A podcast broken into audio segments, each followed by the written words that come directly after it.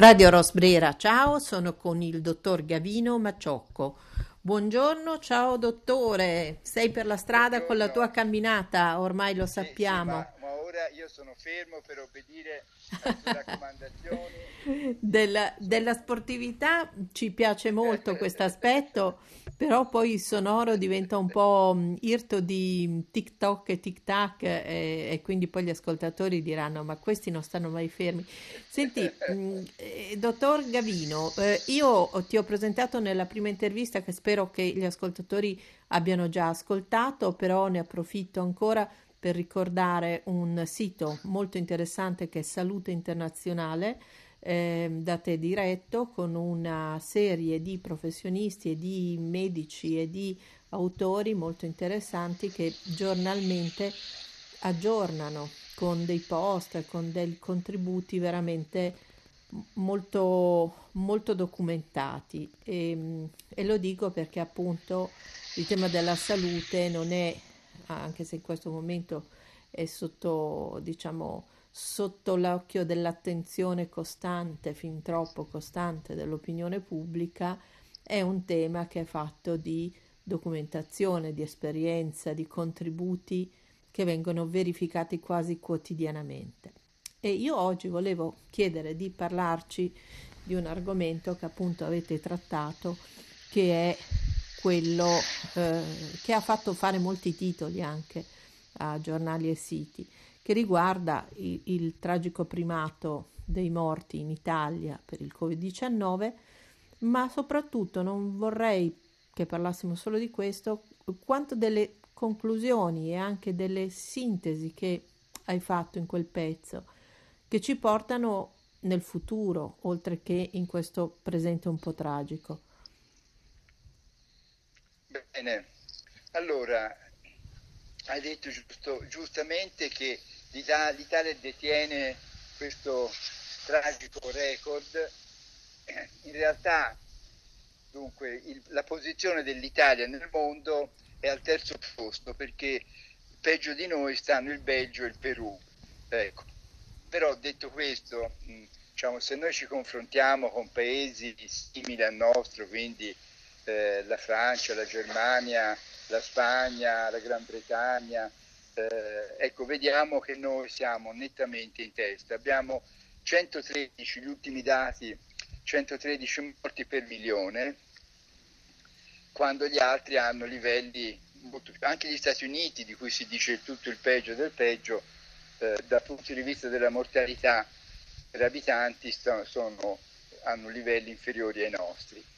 La cosa grave è che noi abbiamo avuto un'altissima mortalità nella prima fase, nella prima ondata della, della pandemia, quella di, di marzo e di aprile, dove abbiamo raggiunto i 34.000 decessi. Ecco, proprio in questi giorni stiamo, abbiamo superato la soglia dei 34.000 e siamo in una fase in cui se ne accumuleranno molti altri, arriveremo a 40, 45.000, eccetera. Ecco, tutto questo, tutto questo contare i morti non ci deve distrarre da un altro esercizio perché la conta dei morti, tra l'altro fatta in maniera così indistinta, aggiungendo poi l'età media, sono sopra gli 80 anni, eccetera, ci fa pensare quasi a una inevitabilità della morte nei confronti di una, di una pandemia. Ecco, allora dobbiamo dire che oltre a fare il conto dei morti, noi dobbiamo anche eh, raccontare i morti usa, usando sempre questa, questa, questa chiave di conto, ma anche rendere conto dei morti. E c'è un modo per rendere conto dei morti in medicina, è quello di capire quante di queste morti potevano essere evitate. La mortalità evitabile, il calcolo della mortalità evitabile. Noi questa è un'attività che viene comunemente svolta per esempio quando noi facciamo i, i dati della mortalità nel campo della cardiochirurgia, noi guardiamo la percentuale di morti entro 30 giorni e se questa percentuale di morti a seguito di un intervento di cardiochirurgia supera una determinata soglia che potrebbe essere 3, 4, 5%, scattano dei meccanismi per capire se quell'eccesso di morti poteva essere evitato. Non è detto che un aumento della percentuale dei morti debba essere sempre frutto di, di disfunzioni o di negligenza, però è necessario esaminare la situazione. La stessa cosa riguarda certe patologie tempo dipendenti. Per esempio noi sappiamo che l'intervallo di tempo che intercorre tra l'inizio dei sintomi di un infarto e l'intervento per risolvere il problema dell'ostruzione delle coronarie, che oggi si fa comunemente, ecco, questo, questa latenza di tempo è fondamentale, perché tanto più si allunga il tempo dall'inizio dei sintomi all'intervento, tanto maggiore è la mortalità. Queste, queste situazioni si chiamano tempo dipendenti e riguardano non soltanto l'infarto, riguardano l'ictus, eccetera. Ecco, allora io mi chiedo, mi chiedevo in questo mio contributo, se non si debba considerare la mortalità da Covid anche questa tempo dipendente, perché in realtà questo elemento è fondamentale.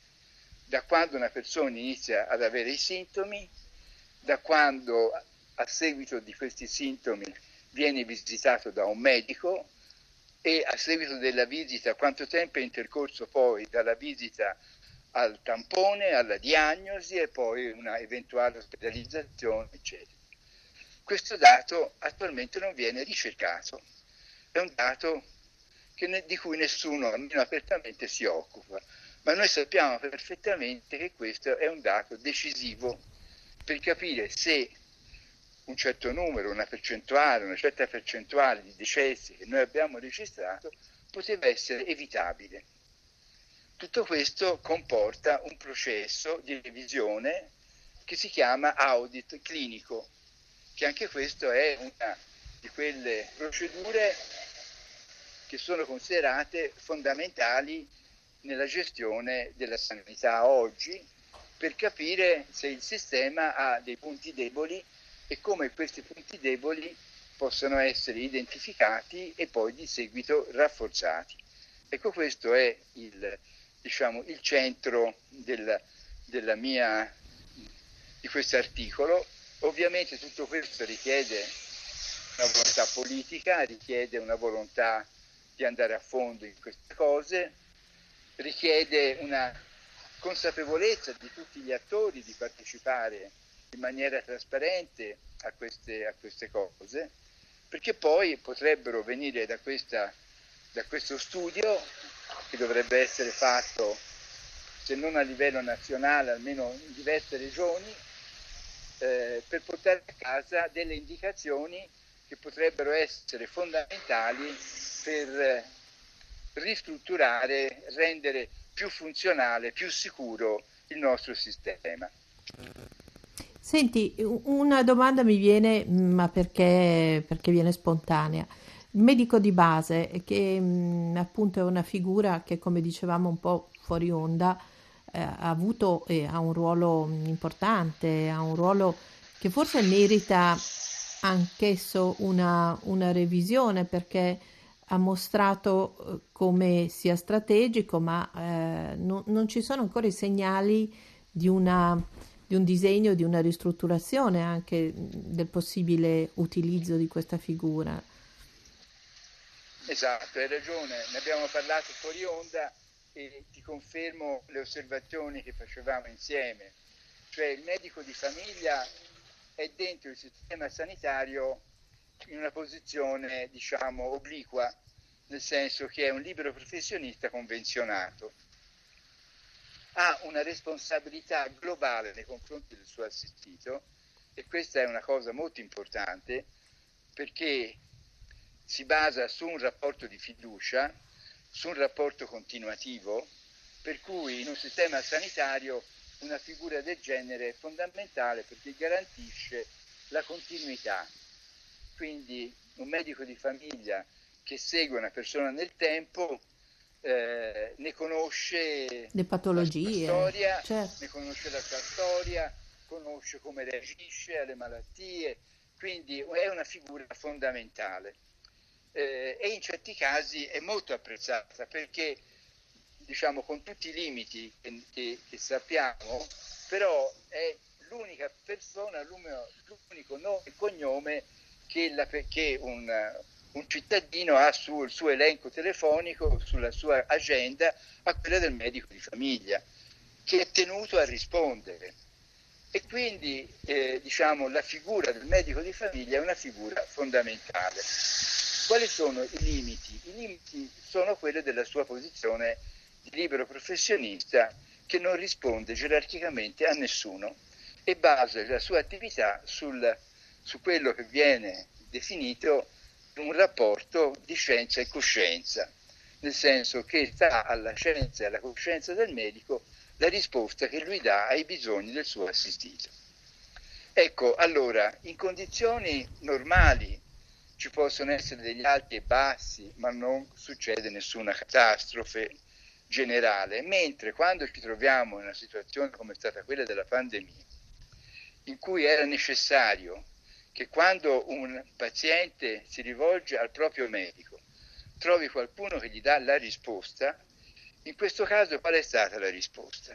La risposta è stata estremamente variabile, perché ci sono stati dei medici, devo dire una minoranza, che si è esposta anche in condizioni difficilissime, all'inizio perché era priva di, di strumenti di difesa, eh, poi qualcuno si è dato gli strumenti di difesa e è andato a casa dei propri pazienti eh, con le necessarie protezioni. Noi, se andate a vedere una, un post, dopo casomai ti mando l'indirizzo, sì. una dottoressa di, di Torino ha, ha, fatto esattamente questo.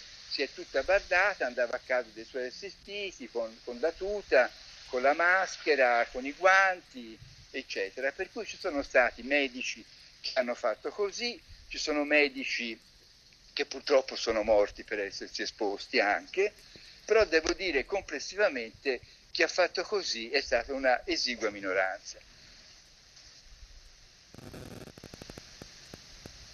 Si è schermata di fronte al pericolo e in virtù di questa libera eh, possibilità di muoversi eh, senza che nessuno gli, gli imponesse determinati comportamenti, hanno usato il telefono e in certi casi addirittura si sono resi poco reperibili. Allora, qual, qual è stata la risposta? Il medico di famiglia non risponde, cosa succede? Allora, il governo ha deciso di istituire una organizzazione suppletiva del medico di famiglia che sono nate queste USCA, che sono queste unità di pronto intervento formate da un medico e da un infermiere. I medici li hanno presi quasi sempre dalle guardie mediche, dai medici di continuità assistenziali, i quali si sono attrezzati e sulla, sulla base delle indicazioni dei medici di famiglia oppure sulla base del, delle ASL, dell'organizzazione delle ASL, hanno cominciato ad andare a domicilio delle persone per fare il tampone, per dare eventualmente delle, delle, delle terapie, eccetera. Tutto questo però era una soluzione dell'emergenza, perché la delibera che istituisce le USCA è del marzo, quindi nei primi giorni fu anche una soluzione ragionevole di fronte alla difficoltà di questo strumento. Ecco, poi è finita la prima ondata, è finita la prima fase e non si è fatto praticamente niente per ri, riannodare tutte le, le questioni aperte dalla pandemia a partire dalla medicina di famiglia e dall'organizzazione della, della prevenzione, perché anche quella andava potenziata nel senso di riorganizzare meglio i sistemi di tracciamento, di individuazione delle persone, di isolamento, eccetera. Si sono persi mesi preziosi e siamo arrivati a ottobre con una crescita esponenziale dei casi che ci ha portato alla situazione attuale. Ecco, allora tutto questo, mentre la prima ondata poteva essere attribuito alla impreparazione, anche alla sorpresa per una malattia, un'epidemia difficilmente prevedibile nei termini in cui si è presentata, ecco, nella seconda ondata queste giustificazioni non, non reggono. Mm. Non reggono, no. oppure reggono, reggono, parzialmente perché certamente un sistema messo al, a, diciamo, allo stremo come era il nostro sistema quando è arrivato all'appuntamento della pandemia a causa dei tagli eh, provocati negli ultimi anni certamente non era facile rimetterlo in sesto, ma alcuni, alcuni elementi potevano essere, potevano introdotti, essere diciamo, sì. introdotti, come quello per esempio di rivedere il rapporto con i medici di famiglia. Sì, sì. Cioè, ecco. Nettamente.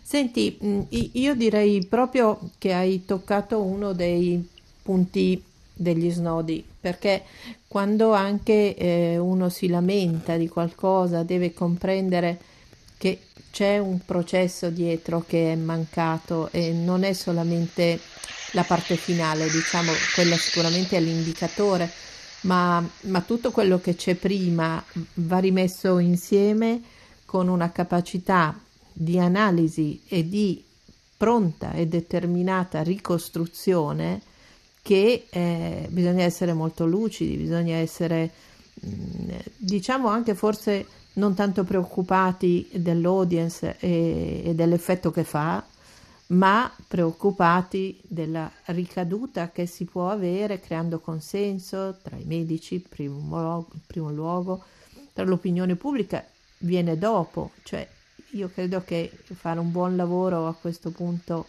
anche a livello sanitario vuol dire ascoltare le voci come la tua, ascoltare eh, voci che dicono cose che sono documentatissime e, e, e quindi insomma speriamo che non perdano più tempo, che non si perda tempo su questi argomenti perché oggi è il Covid, però può essere una qualsiasi altra forma, abbiamo capito questo, no? Che non siamo, certo, certo. Che non siamo guarda, degli Highlander, quindi... Certo, questa... Guarda che Garattini secondo me, che è la persona, diciamo, dalla, dalla, sua, dalla sua capacità di leggere queste situazioni di, per la sua esperienza, ha, detto, sua, ha fatto la, sua, la proposta più, più logica, ha detto guardate che non è possibile far passare alla dipendenza medici di 60-65 anni che ormai finiranno la loro carriera come liberi professionisti, eccetera. Ma tutti nuovi, certo. mettiamoli alla dipendenza certo. immediatamente, certo. Diamogli, e, e, e, i nuovi, e, i nuovi, che cercano di, speciali, di, di formarsi, facciamogli fare un corso universitario e non un corso come quello attuale, che è un corso regionale gestito dagli stessi medici di famiglia, che, che, che è di qualità assolutamente mediocre, in certi casi addirittura scadente. Certo. Ecco. Sì, anche e questo, quindi... cioè le indicazioni ci sono quindi. Senti Gavino, io ti devo salutare perché vedo che mi dice che ho il wifi debole, non vorrei mai finire la nostra conversazione a causa del wifi debole, che non mi piace proprio Bene. come scelta. Eh, e mm, ci diamo appuntamento, se vorrai, alla prossima settimana per un altro Beh, commento su uno dei post del vostro sito che mi sembra mh, mm, sempre, io cito anche se qualcuno lo vorrà leggere, l'ultimo, quello che è dedicato a un piccolissimo, una creatura che si chiama Tudor ehm, ed è molto tenero. Chiuderei anche con il pensiero Bene, a ecco, Tudor. La... Noi ci prendiamo la, la, la pubblicazione dei post.